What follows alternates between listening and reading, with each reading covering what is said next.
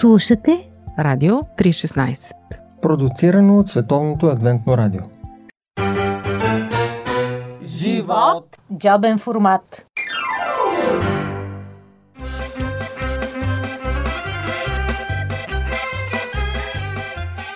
My name is Henry Stover, and it's a privilege for me Казвам се Хенри Стобър и за мен е истинска привилегия да бъда днес тук с вас и да ви разкажа една истински интересна история. Останах с впечатлението, че си човек, който много бързо се вписва във всяка една среда, който много бързо намира приятели и навсякъде се чувства от дома си. Как го правиш? I don't know, but it probably was given by Не знам, но това сигурно е отговорност на моите родители, които са ми дали живот. Всички се изненадахме, че си германец.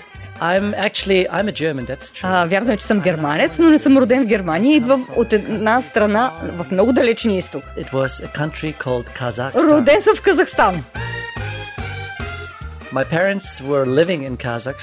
Роден съм в Казахстан и когато съм бил на една година и year, 9 nine месеца, ако трябва да бъда точен, родителите ми решили да се върнат в, в Германия. And uh, Растях в Германия, някои членовете на моето семейство пътуваха по целия свят. Помним си една специална история за моя чичо, който в продължение на над for over 20 20 години живя в Папуа Нова Гвинея. Един ден чух от моите родители новината. Той ще се върне. Аз бях много развълнуван, очаквах да науча какво ще ни каже той за красивите държави, в които е живял. Австралия и Папуа Нова Гвинея. Тогава бях на laps 4 and годинки. Той ме взе в скута си и започна да разказва за онези държави на другия край на света. Представете си какво става в сърцето на едно малко "Wow, I'd момченце. То си казва, experience that myself." вау, колко бих искал да преживея и аз всичко това. So time flew on for many, many years and in the age of about Така че 21, мина I много време и на I 21 want годишна възраст аз реших, искам да отида и да преживея онова, което е преживял чичо ми. So when I was 21, I bought myself a ticket. I И said така на goodbye to 21 my годишна възраст аз си купих билет, сбугувах I се с родителите си и продадох всичко, което имах, защото знаех, че дълго време няма да ме има. Бяха ли те щастливи да разберат, че сина им има толкова приключенско сърце? Не мислех да говоря за тази история, но сега ми хрумва, че трябва да ви разкажа най-удивителната история в живота си. When I was 19, my workmate, Когато бях на he said, 19, "Would моят колега ми каза, искаш ли да дойдеш с нас? Отиваме на едно вълнуващо пътешествие. Най-после можеш да отидеш в Африка. Попитах го, за какво става дума? Той каза, искаш ли да дойдеш с нас? Ще прекусим Desert." пустинята Сахара. And I said, that sounds exciting. Казах му, звучи that." вълнуващо, искам да го направя. So we bought an old VW И и купихме си един стар микробус Volkswagen, пооправихме го доколкото можахме и тръгнахме. And after five weeks in crossing the А за Sahara, пет седмици, прекусявайки Сахара, 10,000 бяхме навъртяли повече от 10 000 километра. So I was 19 years old. И те бях на kind of a 19 big години, това then беше страхотно приключение, но най-накрая влязахме в Западна Африка. Но тъй като many не беше 4 по years, and it 4, was quite- много често затъвахме, буксувахме и това беше трудно пътешествие. Представете си планини от пясък, дюни и ние трябва да ги прекусим с едно обикновено превозно средство, не 4 по 4. We had temperatures up to 50 degrees Celsius. Температурата беше над sometimes 50 beyond градуса и понякога надхвърляше човешките ми възможности. Но пък това увеличи молитвения ми живот, защото нуждаеш се от молитви, когато си на такова място, далеч от цивилизацията, сам самичък.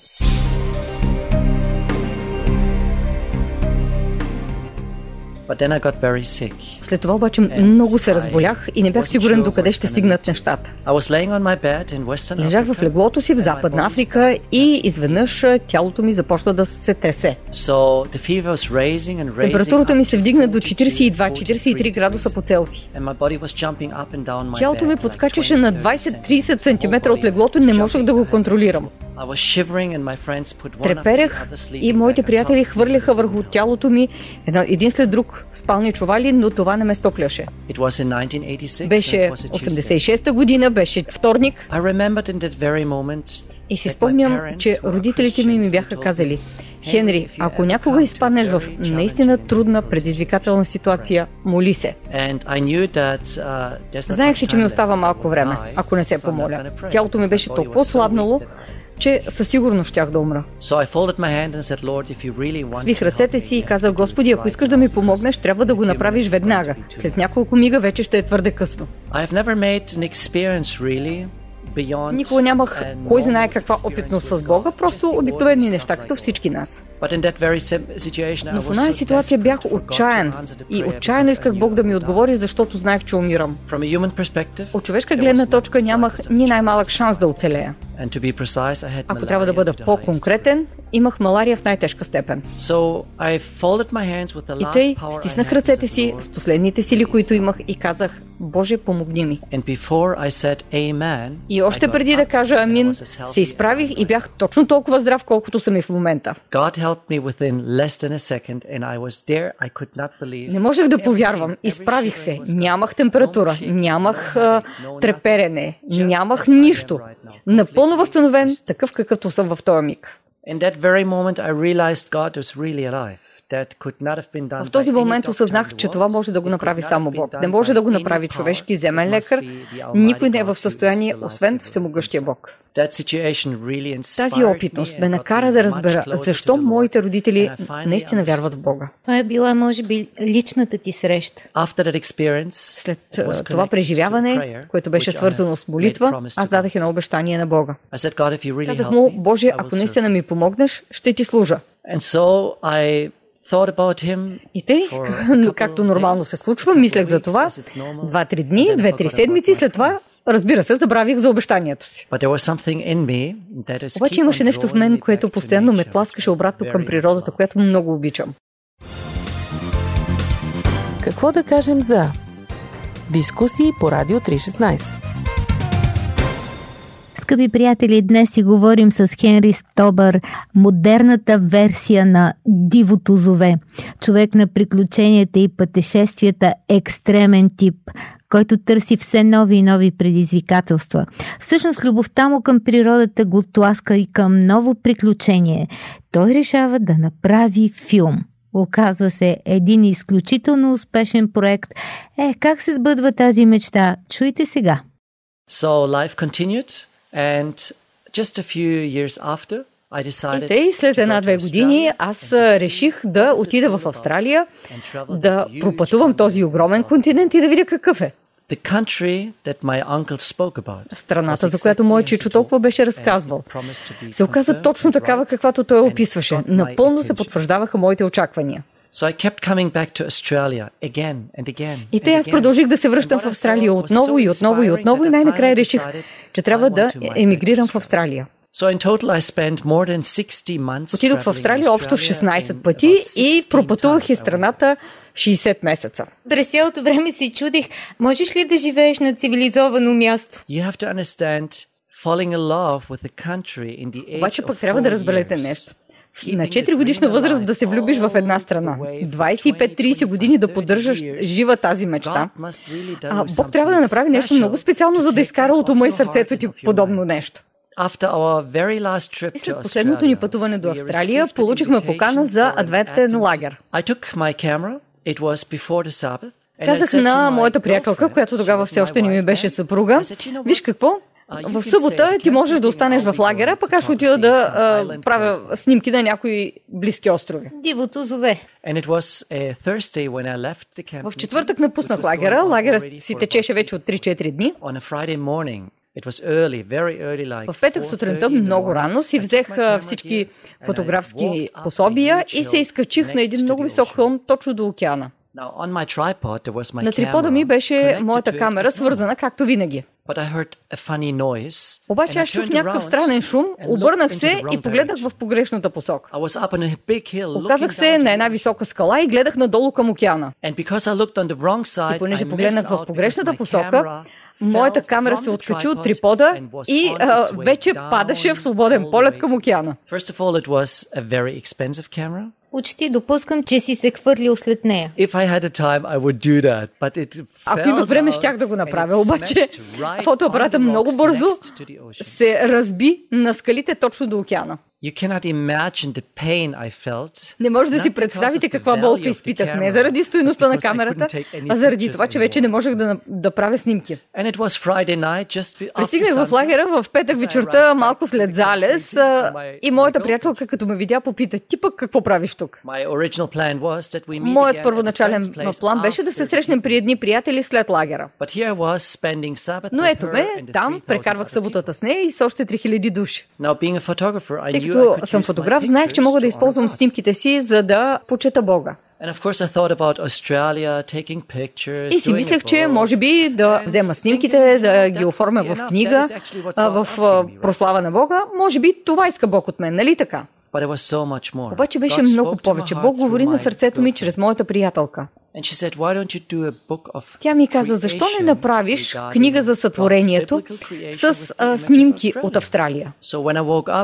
So when I woke up, it was November 9 И тъй, когато се събудих на was the 9 vision, ноември, в съзнанието ми, пред мене изплуваха думите «Направи филм за сътворението».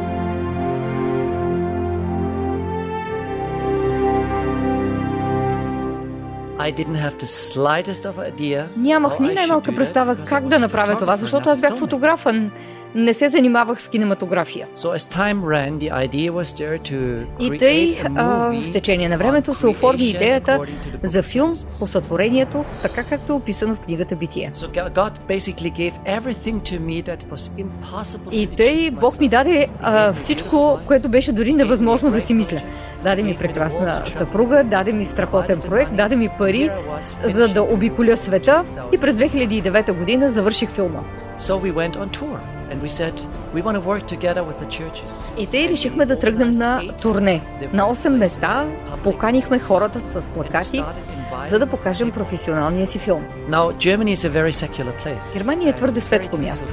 Много трудно могат да бъдат достигнати хората, защото те са разочаровани от църквата. Hollywood Филмът не беше наречен холивудски блокбастер Природата, а беше наречен филм по сътворението. Тъй като се наричаше Сътворението, той вече клонеше към една библейска тема, нали? Бяхме много изненадани, защото след 8 10,000 people. прожекции на тях вече бяха дошли повече от 10 000 души. Изглежда много добре си говорите с Бога. We do, because prayer is important. for Да, така е, наистина си говорим добре с Бог, защото един такъв проект е невъзможно да менажираш сам. We had to send home Трябваше да отпратим 1500 души, защото просто нямаше места за тях в залите. Today, it's a year 2018. Днес сме 2018 година, от 2010 филмът се разпространява. We have reached more than 100 Достигнали сме до people. 100 милиона души с филма на живо. Изпратили сме филма до стотици милиони хора по целия свят. И Бог спази обещанието си. Ако ти устоиш за мен, и аз ще устоя за теб.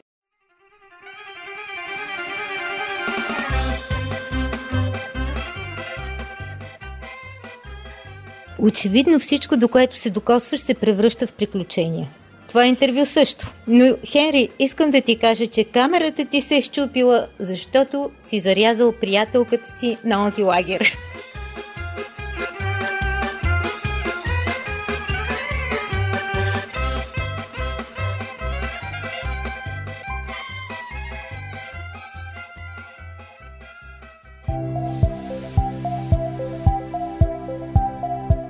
Слушате Радио 316. Продуцирано от Световното адвентно радио. сайт 3-16.bg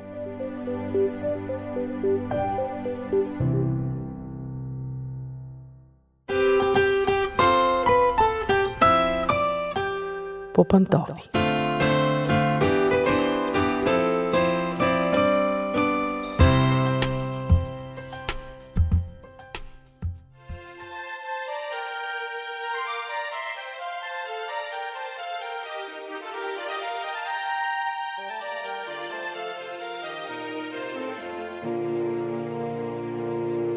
Здравейте, уважаеми слушатели! Аз съм Мира. Отново започва семейното ни предаване. Днес избрах да си говорим за детската ревност. Знаете кога се появява тя обикновено, когато в семейството се появи второ или трето дете. Повечето психолози и психотерапевти могат да ви разкажат забавни истории за това как възрастни хора вече, брата и сестри помежду си, внезапно развиват остра връжда, започват да се карат за имоти и за какво ли не, понякога дори до смърт. Те отказват да се сдобрят, въпреки усилията на близките им, на децата им и дори на специалистите. Та психолозите казват, че често подобни връжди се коренят още в детството, когато е имало непримирима ревност между голямото и малкото дете. Когато се ражда малко братче или сестриче, по-големите деца изпитват остра ревност. Те просто не искат, не могат да приемат новото същество, което най-неочаквано ограбва вниманието на мама и татко. До сега то е било центърът на тяхната вселена. Изведнъж вече се появява втори център. Сигурно има родители, които са чували, дори бих казала повечето родители може би са чували фрази от типа «Мамо, върнете бебето в болницата, повече не го искам. Не искам бебето да ми пипа нещата. Не искам да му давате моята шапка». Дори понякога се случва децата да се върнат към бебешките си навици, да започнат да подмокрят гащичките отново след като са спрели отдавна, да започнат да си смучат пръста или дори да проявяват агресия към бебето или към вещите му. Психолозите казват, че до голяма степен тази ревност е нормална. Те го обясняват по един много интересен начин. Ако искате, може да прочетете подобно обяснение в а, книгата Детето и ние на Хайм Гинат. Той казва, представете си, че вашият съпруг се обръща към майките, един ден се прибере от работа и ви каже, скъпа, аз си намерих и друга жена с която ще се виждам. Обичам и нея, разбира се, моята любов към теб си остава, аз продължавам да те обичам на 100%, но вече ще обичам и нея също на 100%. Колко жени биха приели спокойно тези думи? Николко според мен. Да, детето се чувства по подобен начин и приказки от типа не се притеснява и ние ще те обичаме както преди и изобщо не го топлят. За съжаление, много често родителите засилват ревността на децата си със своята реакция, разбира се, водени от най-добри подбуди. Когато видят враждебност на децата едно спрямо друго, на голямото спрямо малкото, те много пъти реагират остро и негативно. Как може да говориш така на бебето? Той ти е брат, ти трябва да го обичаш. Това е най-близкият ти човек. Не виждаш ли, че бебето е малко, ти си голям, ти трябва да отстъпиш и да разбереш, то не разбира. Понякога дори има заплахи от страна на родителите. Ако се държиш така с сестричката си, повече няма да те обичам или пък няма да ти говори и така нататък. В някои семейства дори се стига до физическа разправа, голямото дете отнася някой плесник за това, че е проявило агресия към по-малкото и какъв е резултатът от всичко това. Детето променя поведението си. Да, то започва да се държи внимателно с бебето, да не протестира, когато му обръщат внимание, да му дава играчките си. Само, че психолозите казват, всъщност детето започва да крие чувствата си. Негативните емоции не са изчезнали, то просто ги маскира. И ако е достатъчно голямо, дори може да прояви доста виртуозно лицемерие, да имитира загриженост към по-малкото братче или сестриче. Тогава родителите започват да се радват. Дори да се гордеят и казват, ето, той в началото не искаше да приеме сестричката си, обаче сега, като му говорихме и като застанахме сериозно и като го наказахме, ето вижте сега как се грижи за нея и как я обича. Всъщност, скъпи приятели, редността не е намаляла, тя само се е трансформирала. Точно такъв вид потиснати чувства започнат да действат в по-нататъчния зрял живот на човека и точно те водят до тези необясними на пръв поглед връжди към зрели и дори възрастни вече брата и сестри.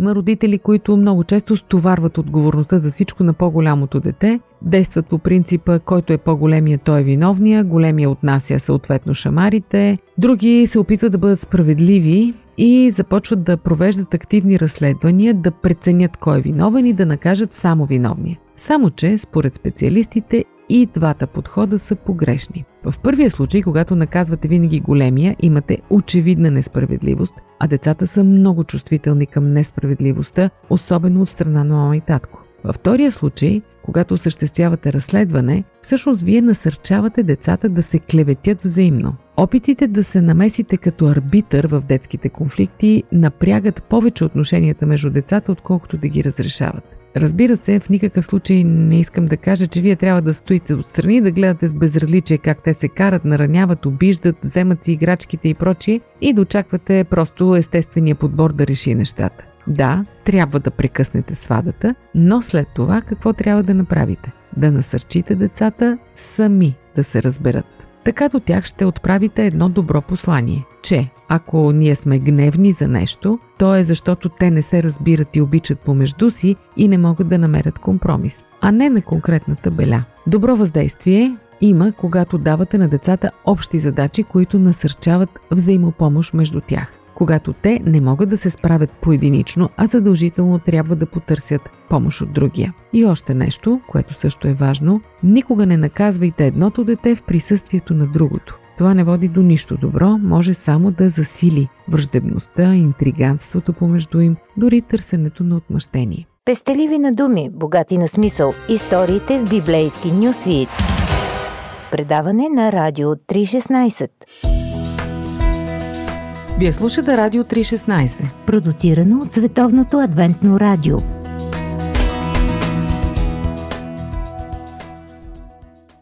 Едно от важните правила, когато възпитавате повече от едно дете вкъщи и което служи като превенция за развиването на ревност, е да не сравнявате децата помежду им, да не им лепим етикети. За какво сравняване става въпрос? Имате, да кажем, две момичета, две сестри, които са вече на прага на пубертета, започват да се интересуват от момчета и едното момиче е много популярно, по-красиво от другото, а другото не е толкова. Когато говорите с това момиче, което не е толкова популярно, не дайте да казвате неща от типа не се притеснявай, да, момчетата канят сестра ти повече, тя е по-красива, обаче ще ти дойде времето. Важното е, че ти си по-умна от нея, по-интелигентна си, това се цени повече в живота. Подобни изказвания само ще разгорят съперничеството между сестрите. Това, което трябва да направите, каза специалистите, е да изразите своето съчувствие и подкрепа за страдащата дъщеря, без да споменавате успехите на сестра й или съответно да подчертавате разликите в техните качества.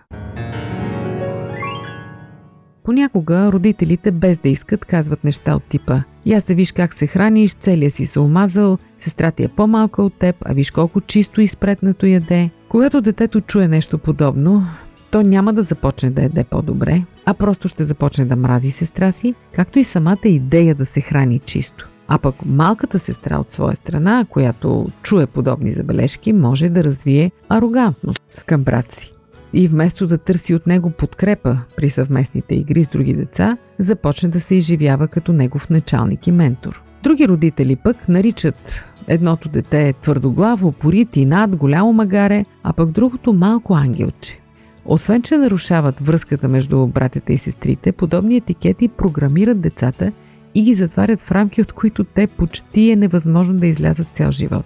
Първото дете може да остане с усещането, че неговата житейска роля е да отстоява правото си с агресия, да не отстъпва и да си бъде голямо магаре, докато другото да придобие представата, че то е добро и на него всичко му е позволено, че всичко, което прави е добро и че всички трябва да го обичат, защото той е добричко. И така стигаме до най-важния въпрос – как да ограничим ревността и нейното влияние в детството. Да, появата на братче или сестриче винаги ще всее смут в душата на по-голямото дете. Задължително ще се появят негативни чувства. Но вместо родителите му да го опрекват за това, да го наричат егоист, да го опрекват, че върши грозни и неприятни неща, по-добре помогнете му да се справи с тези чувства. Помогнете му постепенно да премине през всички фази на гнева към детето съперник и постепенно да разбере, че всъщност това дете е негов съюзник и приятел. Единственият добър начин да се справите с това е да дадете пространство на изразяването на чувствата. Ако детето ви се оплаква, откакто се роди брат ми вече никой не ми обръща внимание, тогава го прегърнете и му кажете «Разбирам те как се чувстваш, сигурно не ти е лесно». Не бива да се опитваме да го убеждаваме, че неговите чувства са лоши, неправилни и неприемливи. Ще ви разкажа накратко една история, която споделя Франсуаз Долто, която е много известен френски психотерапевт, специалист в работата с деца. Тя е дала един много оригинален, да не кажа екстраординарен съвет на една майка, в която точно този проблем се появява. Та тази майка има две деца. Голямото дете се казва Робер, момченце, а малкото братче е Пиеро. Когато малкият се ражда, Робер е на две години и от един-два месеца вече започва да проявява силна агресия към братчето си. Всички около него започват да му казват как може да се отнасяш така с бебето, ти си лош, грозно е да ревнуваш, ти натъжаваш мама и прочие. Детето става все по-агресивно, въпреки наказанията, въпреки лишенията, въпреки разговорите, въпреки това, че майката се опитва да го убеди, че братчето му е добричко и миличко, просто не разбира. Голямото дете, Робер, не иска да гушка бебето, дори майката не смее да го гушне пред него, смене му памперсите в отсъствието на Робер, само и само да не предизвиква гневните му изблици.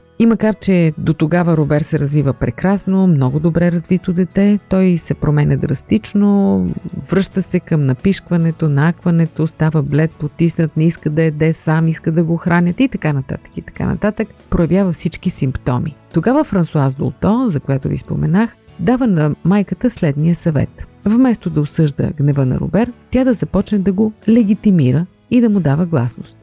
Когато Робер прояви агресия към вещите на брат си, към дрежките и играчките му започне да ги разхвърли и да ги чупи, майката да каже Ах, този Пиеро, вещите му се мутаят навсякъде. Ако пък хората се радват на бебето и му правят комплименти, майката да каже А, пак Пиеро, все на него се възхищават. А той какво? Само спи, плаче, яде и си цапа пелените. Глупави хора, не разбирам какво намира толкова в едно бебе. А когато Робер избухне за нещо или реагира негативно, тя да не го осъжда, а да казва на висок глас. Горкия ми, Робер, какво се чудя? Откакто Пиеро се роди, живота ни се обърна наопаки, как няма да е изнервен. Съществен акцент в новото поведение на майката, според съвета на психолога е, вече да не се крие от Робер, когато се грижи за бебето, но в същото време, и това е много важен елемент от терапията, тя да говори на бебето с нежен тон, обаче пренебрежително. Например, колко са глупави майките да харесват такива нехрани майковци като Пиеро. Та той е просто едно вързопче. Нищо интересно. Макар и с недоумение и малко недоверие, майката се съгласява да въведе тези промени в поведението си. Резултатите надхвърлят очакванията. При тази промяна големият брат Робер в началото изпада в недоумение, след няколко дни поведението към брат му става напълно неутрално и съвсем скоро дори започва да успорва думите на майка си, когато тя говори пренебрежително за бебето. Не е вярно, че за нищо не го пива. Много е сладък, казва той. По съвет на Долто, когато чува такива изказвания, майката не прекалява, просто казва А, наистина ли мислиш така? Е, добре, ти си знаеш, ти си баткото. Логиката на тази малко странна терапия е следната. Щом негативните чувства са на лице, ние не можем просто да ги игнорираме или да им се противопоставяме. Добре е да ги легитимираме и да им помогнем да бъдат изразени. Така, от едно дете, което е застрашено от хоспитализиране заради гневните си изблици на ревност, Робер се превръща в дете, което се радва на брат си. Скъпи приятели, не знам дали ви харесва подобен подход. Може би и вие недоумявате и си казвате, бе, малко е прекалено. Не знам, аз не съм психолог, не раздавам съвети, просто ви предавам какво са написали хората. Това е повод да се замислите. Ако все още нямате второ дете, но искате да имате, помислете предварително как ще се справите с ревността на голямото. А ако вече този проблем съществува във вашия дом, помислете поне да не го задълбочавате. Не забравяйте, това е нормална реакция. Дори и библейските братя са се мразили помежду си. Просто направете така, че този период да мине възможно най-гладко и когато децата пораснат, враждебни чувства между тях да не останат, а да бъдат истински брата и сестри, защото спомните какво казва народната поговорка. Брат брата не храни, но тежко му, който го няма. Важно е да обичаме своите брата и сестри, докато сме живи. Пожелавам ви го от сърце, това да е така и във вашия дом. Дочуване до следващия път.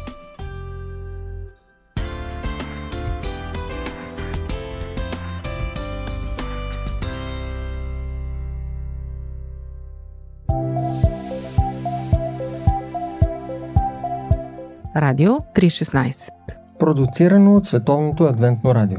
Сайт 3-16.bg